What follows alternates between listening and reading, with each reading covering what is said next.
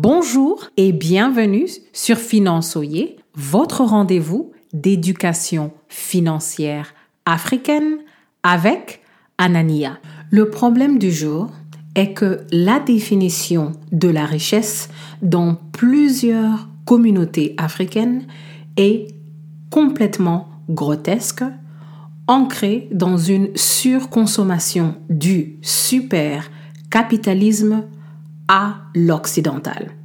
Le principe est que chaque peuple, y compris les Africains, doit construire une définition de la richesse, sa définition de la richesse, adaptée aux valeurs et aux sensibilités qu'il veut chérir, célébrer et garder.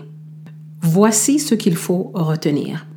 Ne permettons pas aux soi-disant influenceurs, que ce soit sur les réseaux sociaux ou dans les médias, qui travaillent pour leur propre commission, d'enfoncer leur définition d'être riche dans le gosier des Africains.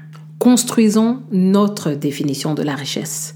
Sans succomber aux idéologies des autres, faisons comme la Chine, par exemple, qui a choisi sa propre voie de prospérité économique. Sinon, c'est de la paresse intellectuelle d'abandonner la définition de son bien-être financier à des entités étrangères. La question du jour, quelle est la définition d'être riche qui est en accord avec les valeurs africaines que vous voulez honorer. Merci beaucoup de nous laisser un avis sur votre plateforme d'écoute et à la prochaine.